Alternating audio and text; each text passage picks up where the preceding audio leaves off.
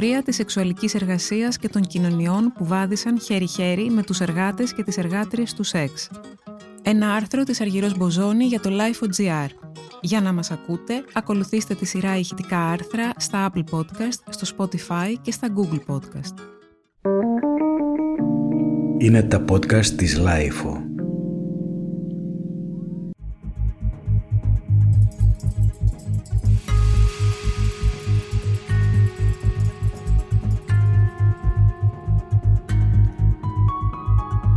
Ετέρες, ιερόδουλες και πόρνες. Με αυτόν τον τίτλο και υπότιτλο «Η ιστορία του αγοραίου έρωτα» κυκλοφορεί από τις εκδόσεις Καπών το βιβλίο της Κέιτ Λίστερ σε μετάφραση Ηλία Μαγκλίνη, ένας τόμος με 500 εικονογραφήσεις και μια χρονολογικά δομημένη αναδρομή σε αυτό που αποκαλούμε μάλλον εσφαλμένα το αρχαιότερο επάγγελμα του κόσμου. Η συγγραφέας διδάσκει στη Σχολή Τεχνών και Επικοινωνίας του Πανεπιστημίου Leeds Trinity, ερευνά τη σεξουαλική εργασία και επιμελείται το project διαδικτυακής έρευνας Horse of Your, ένα διεπιστημονικό ψηφιακό αρχείο για τη μελέτη της ιστορίας της σεξουαλικότητας. Η Λίστερ καταφέρνει να ρίξει φως στις εργάτριες και στους εργάτες του σεξ με τρόπο δίκαιο και τρυφερό, τους φέρνει στο προσκήνιο αντιμετωπίζοντάς τους ως εργαζόμενους ισότιμα με κάθε άλλο, σαφώς πιο αξιοσέβαστο επάγγελμα. Όταν σηκώνει το πέπλο για να αποκαλύψει τη δύσκολη ζωή, την ανύπαρκτη αξιοπρέπεια, τους λασπωμένους δρόμους, την ένδια, την πείνα, τις καταδίκες και τις ασθένειες, τη μηδενική ανοχή της πολιτείας και της κοινωνίας, τους αποκαθιστά μέσα από μια αφήγηση πνευματώδη που τολμά να σχολιάσει τις κοινωνίες και τις προκαταλήψεις. Είναι σαν να αφηγείται ένα μαύρο παραμύθι με πολλά κεφάλαια που ξεκινά από τον αρχαίο και τον κλασικό κόσμο, διατρέχει το μεσαιωνικό Λονδίνο, την Ευρώπη της Αναγέννησης, την Ιαπωνία της περίοδου Έντο, τα πορνεία του 19ου αιώνα, το ανδρικό σεξ την εποχή της Αντιβασιλείας και φτάνει μέχρι το σεξ στα ένδοξα πορνεία της Μπελεπόκ και στα μπορντέλα των στρατιωτών των δύο παγκοσμίων πολέμων.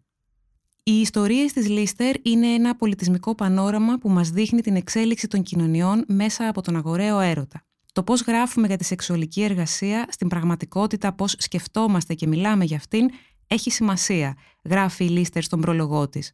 Μπορεί να μην είναι το αρχαιότερο, αλλά όπως δείχνει αυτό το βιβλίο και πολλά άλλα, είναι πράγματι ένα πολύ παλιό επάγγελμα. Όσοι εργάζονται σε αυτό αξίζουν δικαιωμάτων και σεβασμού, οφείλουμε να τους ακούμε και να τους βλέπουμε ως αυτό που είναι και όχι να γίνονται στερεότυπα και να φημώνονται. Είναι καιρός να υπερβούμε αυτή τη φαντασίωση, είναι καιρός να ακούσουμε, να κοιτάξουμε και να μάθουμε.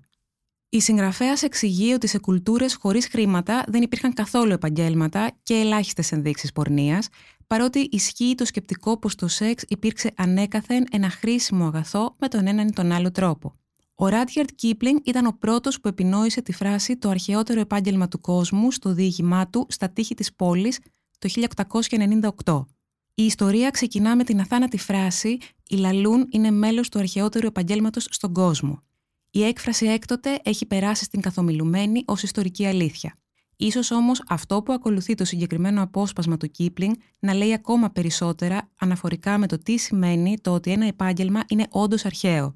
Στη Δύση, οι άνθρωποι μιλούν αγενός για το επάγγελμα της Λαλούν, γράφουν διαλέξεις γι' αυτό, τις οποίες διανέμουν σε νέους ανθρώπους, ούτως ώστε να προστατευτεί η ηθική. Αυτό το βιβλίο μας δείχνει πως μέσα από την κρυφή ιστορία της πώλησης του σεξ, πολύ συχνά οι επαγγελματίες της οδηγούνται στο περιθώριο της ιστορίας.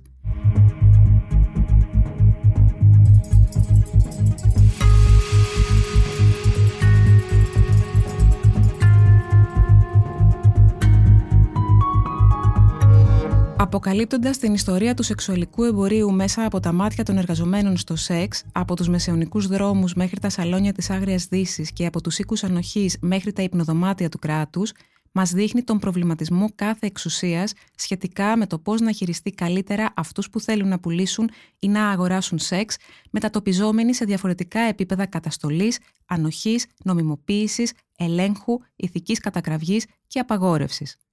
Ο αγοραίος έρωτα, ως θεμελιώδης πτυχή των κοινωνιών από τις απαρχές του πολιτισμού, παραμένει μέχρι σήμερα παρεξηγημένος, αποσιωπημένο και διαστρεβλωμένος. Η ιστορία βρήθη διαφόρων προσπαθειών να πάψει η σεξουαλική εκμετάλλευση μέσα από την απαγόρευση της σεξουαλικής εργασίας. Καμία δεν λειτουργήσε, γράφει η Λίστερ. Βασανισμοί, ακροτηριασμοί, πρόστιμα, φυλακή, εξορία, αφορισμός, ακόμα και θανατική ποινή. Όλα εφαρμόστηκαν κάποια στιγμή, αλλά τίποτα δεν πέτυχε την κατάργηση του εμπορίου του σεξ. Ούτε κατάφεραν αυτά τα τιμωρητικά μέτρα να εξαλείψουν τη σεξουαλική κακοποίηση. Το μόνο που συμβαίνει πάντα είναι όσοι και όσες προσφέρουν σεξουαλικές υπηρεσίες να αναγκάζονται να εργάζονται κάτω από επικίνδυνες συνθήκες και να στιγματίζονται ακόμα περισσότερο για αυτό που κάνουν, ενώ όσοι πέφτουν θύματα κακοποίησης γίνεται ακόμα πιο δύσκολο να εντοπιστούν. Η Λίστερ γράφει ότι αυτό το βιβλίο μας προσκαλεί να κινηθούμε πέρα και πίσω από τις επικεφαλίδες, τον εύκολο εντυπωσιασμό και τα στερεότυπα της εργασίας και να γνωρίσουμε τους ανθρώπους που έχουν βγάλει τα προστοζήν προσφέροντας σεξουαλικές υπηρεσίες. Ονόματα, φωτογραφίες και ιστορικά ντοκουμέντα έχουν τοποθετηθεί δίπλα στις ιστορίες κάθε πόρνης, ετέρας, καριόλας από όλο τον κόσμο για να φέρουν κοντά ξεχασμένα πρόσωπα και ζωές που βιώθηκαν στη σκιά. Η σεξουαλική είναι, ανέκαθεν ήταν, μια εξαιρετικά σύνθετη εμπειρία που ανθίσταται σε εύκολους ορισμούς.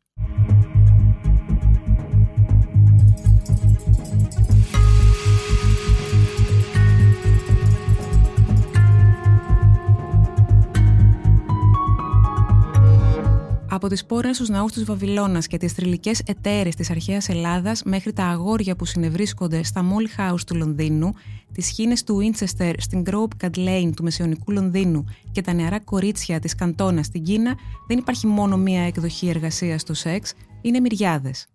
Όλοι έχουν ανταλλάξει φαντασιώσεις και σεξουαλικές χάρες, αλλά η φαντασίωση είναι προϊόν λιγότερο ή περισσότερο ολοκληρωμένο, δεν είναι ποτέ ολόκληρη ιστορία. Το Liber Albus είναι ένα βιβλίο με λονδρέζικες νομοθεσίες το οποίο καταρτίστηκε το 1419 και αποτελεί έναν θησαυρό πληροφοριών για τη δικαιοσύνη στο μεσαιωνικό Λονδίνο. Περιγράφει τις διάφορες τιμωρίες για την πορνεία, τη μαστροπία και την υπόθαλψη των γυναικών που έκαναν κακή ζωή με πολλές λεπτομέρειες. Στους άνδρες που βρέθηκαν ένοχοι για μαστροπία, αλλιώς νταβατζιλίκι, ξύριζαν τα κεφάλια και τα γένια και τους καταδίκαζαν σε διαπόμπευση για χρονικό διάστημα που καθοριζόταν από το δικαστήριο. Η διαπόμπευση ήταν μια παραλλαγή του κύφωνα, στον οποίο το θύμα ήταν υποχρεωμένο να στέκεται σκυμμένο, με το κεφάλι και τα χέρια του κλειδωμένα σε ένα ξύλινο πλαίσιο. Αυτό συνέβαινε δημοσίως, ενώ χτυπούσαν τα τύμπανα, τραγουδούσαν οι πλανόδιοι μουσική και τα εγκλήματά τους ανακοινώνονταν σε έναν όχλο που αληχτούσε. Το 1589 ο Τογιοτόμι Χιντεγιώση, ένας από τους πιο ισχυρούς ηγέτες της Ιαπωνίας, εκχώρησε σε μία από τις αγαπημένες του, τη Χάρα Σαμπουροεμόν, άδεια να ανοίξει μπορντέλο στην πόλη του Κιώτο. Με τις ευλογίες του αφέντη της, η Σαμπουροεμόν άνοιξε πολλά μπορντέλα και τεϊοποτεία σε μια συνοικία κοντά στο παλάτι του αυτοκράτορα, την οποία περιέφραξε με τείχη, αφήνοντας μόνο μια πύλη για είσοδο και έξοδο. Προσέλαβε όμορφες, μορφωμένες και εξαιρετικά εκπαιδευμένες πόρνες και ονόμασε την περιοχή Γιαναγκιμάτσι, πόλη της Ιτιάς. Ήταν η πρώτη Γιουκάκου, δηλαδή περιοχή με πορνεία και εξαιρετικά επιτυχημένη. Το 1640 η Γιαναγκιμάτσι είχε γίνει τόσο δημοφιλής στους αποχαλινωμένους κυνηγούς των ηδονών που χρειάστηκε να μεταφερθεί μακριά από το αυτοκρατορικό παλάτι στη δυτική συνοικία Σουζακούνο που μετονομάστηκε σε Σιμαμπάρα, το καυστικό «Αρσενικές πόρνες», μια σάτυρα της λέσχης των Σοδομητών του Τζον Ντάντον, σαρκάζει τις άσεμνες σχισμές, δηλαδή εργάτες του σεξ, των οποίων τα οπίσθια έχουν κάψει τόσα αγόρια, τώρα που οι αρσενικές πόρνες γίνονται χρήσιμες, σχολιάζοντας πως τώρα τα ανδρικά οπίστια έχουν σαρώσει στην πιάτσα. Ελάχιστους μήνες πρωτού ο Ντάντον σκαρώσει τη σάτυρά του για τους άνδρες που πουλούσαν σεξ στο Λονδίνο, η πόλη είχε σκανδαλιστεί από τη μαζική σύλληψη 40 ομοφιλοφίλων ή μολύς, οι οποίοι είχαν συλληφθεί να προτείνουν σεξ σε άλλους άνδρες σε μέρη όπου πρόστιχα και σκανδαλιστικά άτομα συναντιούνται για να απολαύσουν παράνομες συνευρέσεις και εσχρέ συζητήσεις. Τα μέρη αυτά ήταν το Βασιλικό Εμπορικό Κέντρο, η αγορά του Λίντενχολ, το Μούρφιλς και το Whitechapel. Η τραγωδία είναι ότι τρεις από τους άντρες που συνελήφθησαν αυτοκτόνησαν ενώ περίμεναν να δικαστούν. Ένας άνδρας γνωστός μόνο ως Jones κρεμάστηκε, όπως και ο Αυγουστίνος Γκραντ, ένας ράφτης, ενώ ένας νεοκόρος με το όνομα Ζερμέν έκοψε τον λαιμό του με ξηράφι. Αντί να αισθανθεί κάποια συμπάθεια, ο Ντάντον εξέλαβε την πράξη τους ως απτή απόδειξη της ενοχής τους. Στα αρχεία του Old Bailey, η μεγαλύτερη ομάδα, συγκεκριμένα το 64% των γυναικών που καταδικάστηκαν για κλοπή και τιμωρήθηκαν με εκπατρισμό, αποτελούνταν από οικιακές βοηθούς που έκλεβαν τους εργοδότες τους.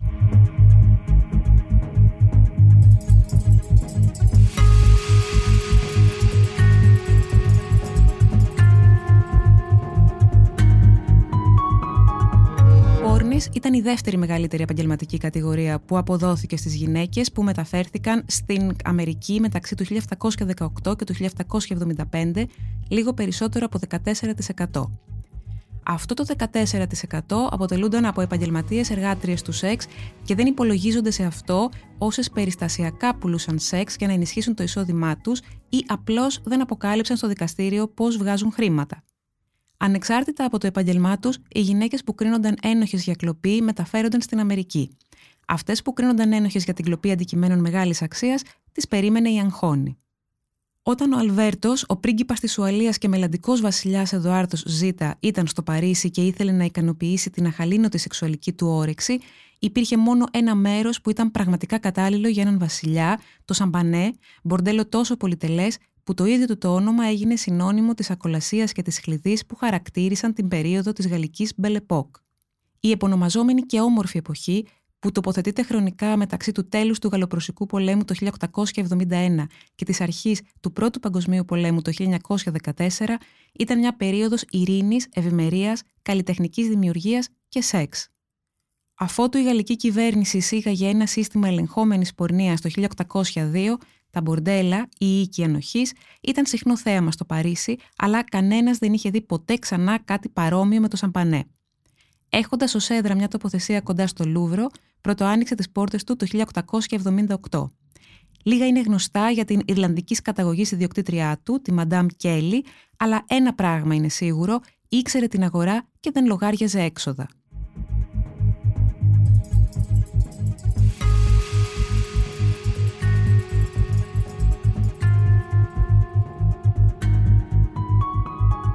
Τρόπος που οι Ναζί αντιμετώπιζαν τις εργάτριες τους σεξ ήταν ασύλληπτα σκληρός, αλλά το βασανιστήριό τους δεν τελείωσε με τον πόλεμο.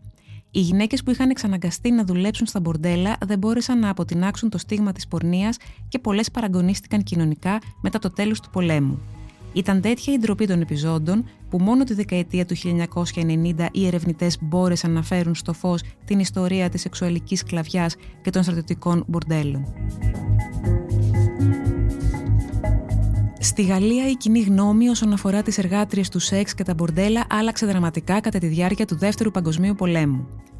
Όταν οι Ναζί κατέλαβαν το Παρίσι, έκαναν επίταξη σε πολλά μπορντέλα για αποκλειστική χρήση από Γερμανούς αξιωματούχους, ανάμεσα σε αυτά και το Σαμπανέ, η Σφίγγα, το 1-2-2 και το Λευκό Λουλούδι. Υπό γερμανική διοίκηση αυτοί χωριάνθησαν αλλά μόλις έληξε ο πόλεμος, οι Γάλλοι εξαπέλυσαν ένα κύμα εκδίκησης εναντίον οποιοδήποτε υποπτεύονταν ότι είχε συνεργαστεί με τους Ναζί. Έγινε γνωστό ότι περίπου 6.000 άτομα δολοφονήθηκαν κατά τη διάρκεια αυτού που έμεινε γνωστό ως άγρια εξυγίανση.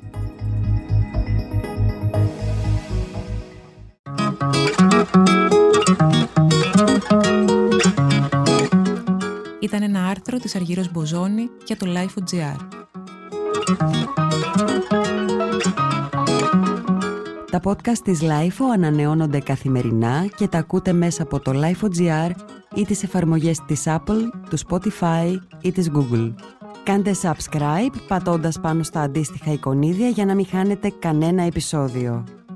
Ηχοληψία, επεξεργασία και επιμέλεια, φέδωνας χτενάς και μερόπικοκίνη. Ήταν μια παραγωγή της LIFO. Είναι τα podcast της LIFO.